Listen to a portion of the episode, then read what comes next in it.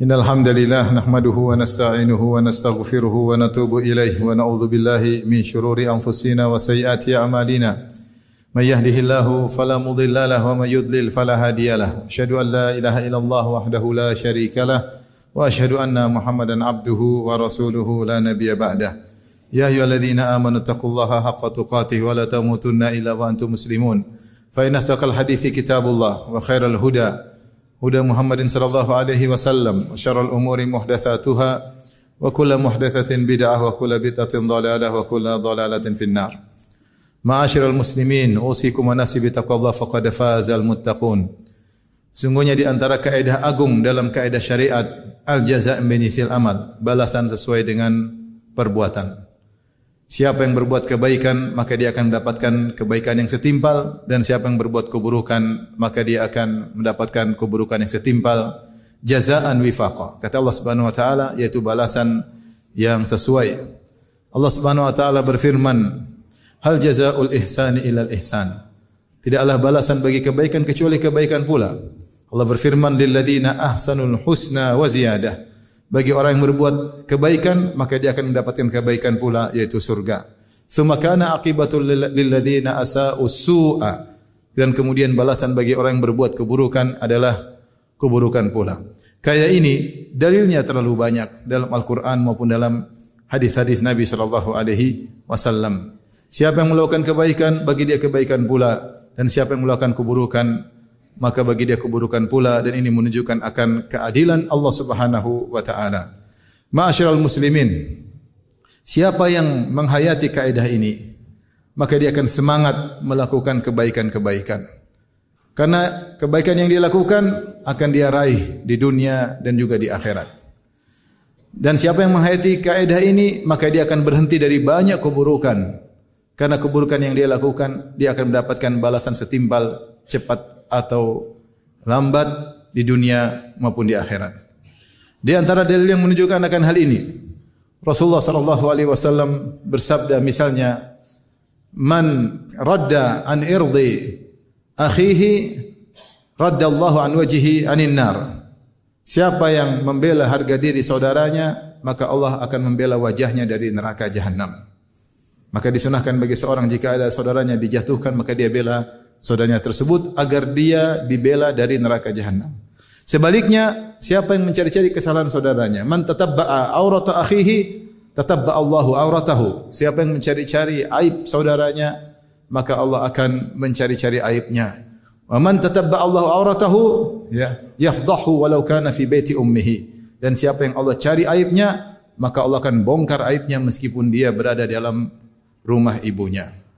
Demikian juga siapa yang menyembunyikan aib orang saudaranya, man satara musliman satarallahu yaumal qiyamah. Siapa yang menyembunyikan aib saudaranya, maka Allah akan menyembunyikan aibnya. Jika Allah membuat kita memandang atau mengetahui aib saudara kita, maka hendaknya kita tutupi aib tersebut. Niscaya Allah akan menutup aib kita di dunia, terlebih lagi di akhirat. Siapa yang ingin aibnya diumbar di dunia, terlebih lagi jika aibnya diumbar di akhirat. Oleh karenanya al jaza menyisil amal balasan sesuai dengan perbuatan. Contoh lagi kata Nabi wasallam, Allahumma man waliya min amri ummati syai'an farafaqa bihim farfuq bihi. Ya Allah, siapa orang yang mengurusi urusan umatku, yaitu menjadi pejabat, mengurusi urusan umatku. Kemudian dia bersifat lembut, bersikap lembut kepada umatku, farfuq bihi, maka lembutlah kepadanya. Wa man waliya min umma min umma min amri ummati syai'an fashaqqa alaihim fashfuq fashquq alaihi. Siapa yang mengurusi urusan umatku. Kemudian membuat mempersulit mereka mempersulit urusan ya pemerintahan mempersulit urusan umatku maka sulitkanlah dia pada hari kiamat kelak di dunia maupun di di akhirat. Maka ini peringatan bagi orang-orang yang bekerja di ya pegawai negeri yang mengurusi urusan umat, urusan masyarakat, maka bersikaplah baik dan lembut, niscaya Allah akan beri kebaikan kepada Anda. Jika Anda melakukan sikap yang kasar, niscaya Allah akan membuat susah Anda di dunia, terlebih lagi di akhirat, cepat atau lambat. Di antara juga misalnya Allah Subhanahu wa taala berfirman, "Wa idza qila lakum uh, Ya ayyuhalladzina amanu idza qila lakum tafassahu fil majalisi fafsahu yafsahillahu lakum. Wahai orang beriman, jika dikatakan kepada kalian lapangkanlah tempat duduk, artinya bukalah ya tempat agar orang lain bisa duduk, memberi kelonggaran bagi orang lain. Fafsahu maka berilah kelonggaran kepada orang lain, yafsahillahu lakum, maka Allah akan beri kelonggaran bagi kalian. Siapa yang beri kelonggaran pada orang lain, Allah akan beri kelonggaran baginya. Ada yang mengatakan di dunia akan diberi kelonggaran oleh Allah, di alam barzah akan diberi kelonggaran bagi Allah dari Allah Subhanahu wa taala dan di akhirat juga diberi surga yang lapang dari Allah Subhanahu wa taala. Mudah jika tempat sudah padat kemudian ada orang ingin duduk dan masih ada tempat yang lapang maka kita beri tempat tersebut untuk dia kita tidak sombong dan angkuh tidak ingin orang duduk di samping kita tapi kita buka tempat untuknya maka akan mendapatkan pahala yang besar di sisi Allah Subhanahu wa taala. Nabi SAW juga bersabda, "Man nafasa an mu'min kurbatan min kurabid dunya, nafasallahu anhu kurbatan min kurabi yaumal qiyamah." Siapa di dunia seorang meringankan beban penderitaan orang lain, maka Allah akan meringankan penderitaannya pada hari kiamat kelak. Penderitaan dunia tidak ada bandingannya dengan penderitaan hari kiamat.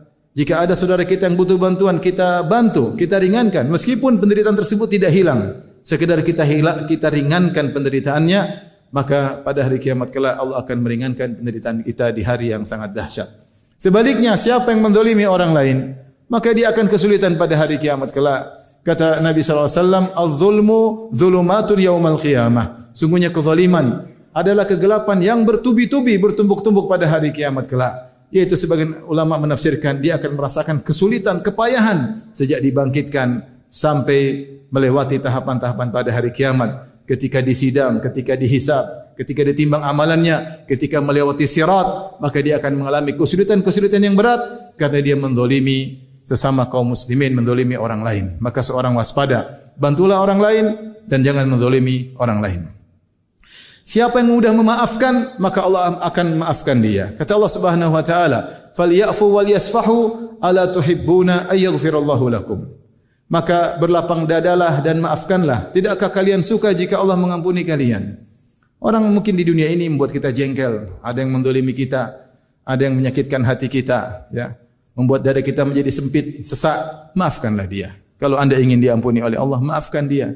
Dunia ini hanyalah sebentar, kita maafkan orang lain, maka Allah akan memaafkan dosa-dosa kita. Semakin kita berlapang dada darinya, maka semakin besar dosa-dosa kita diampuni oleh Allah Subhanahu wa taala. Dan demikianlah berbagai macam contoh dicontohkan oleh Nabi sallallahu alaihi wasallam sebagai penerapan dari kaidah al-jaza min amal, balasan sesuai dengan perbuatan. Aku lu qouli hadza astaghfirullah li wa lakum wa lisal muslimin min kulli dhanbin khati'ah fastaghfiru innahu huwal ghafurur rahim.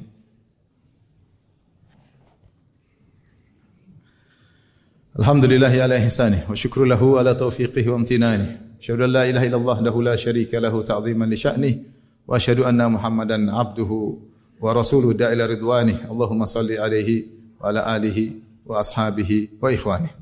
di antaranya Nabi saw mengatakan man tawadha'a lillah rafa'ahu Allah siapa yang tawadu ya karena Allah Subhanahu wa taala rendah hati di hadapan manusia yang lain maka Allah angkat dia ya. Allah akan muliakan dia di dunia dan juga di akhirat ya. Allah akan berikan surga baginya. Makanya di antara ciri-ciri ibadur rahman ciri-ciri penghuni surga kata Allah wa ibadur rahmanil ladzina yamshuna 'alal ardi hauna. Yaitu hamba-hamba ar-rahman yang mereka adalah penghuni surga yang berjalan di atas muka bumi dengan haunan dengan tawadhu. Siapa yang tawadhu Allah akan angkat. Sebaliknya siapa yang sombong dan angkuh, mentang-mentang di hadapan manusia yang lain, mentang-mentang dengan kekayaannya, dengan jabatannya, dengan nasabnya, dengan kedudukannya, dengan kekuasaannya, maka Allah akan hinakan dia pada hari kiamat kelak. Kata Nabi SAW, Yuhsyarul mutakabbiruna yawmal qiyamah. Ka'amthali dhar fi suwari rijal yakshahumudz dhul min kulli makan. Sungguhnya orang-orang yang sombong pada hari kiamat kelak akan dibangkitkan oleh Allah Subhanahu wa taala dalam bentuk lelaki namun kecil seperti semut, hampir diinjak sana dan sini, diliputi dengan kehinaan dari segala sisi. Kenapa di dunia dia merasa mentang-mentang, merasa tinggi, merasa besar, maka pada kiamat Allah hinakan dia, Allah rendahkan dia, dia hampir diinjak-injak oleh manusia di hari yang sangat dahsyat tersebut. Ketahuilah ma'asyiral muslimin, maka seorang hendaknya menghayati ya akan kaidah ini berusaha berbuat kebaikan, niscaya kita akan mendapatkan kebaikan tersebut cepat atau lambat. Dan berusahalah menghindarkan diri dari segala bentuk keburukan, mendolimi orang lain. Niscaya Allah akan berikan kemudahan bagi kita cepat atau lambat. Semoga Allah Subhanahu wa taala menganugerahkan kepada kita ketakwaan dan keimanan dan semoga Allah menganugerahkan kepada kita husnul khatimah. Inna Allah malaikatahu yusalluna ala nabi ya ayyuhalladzina amanu sallu alaihi wa sallimu taslima.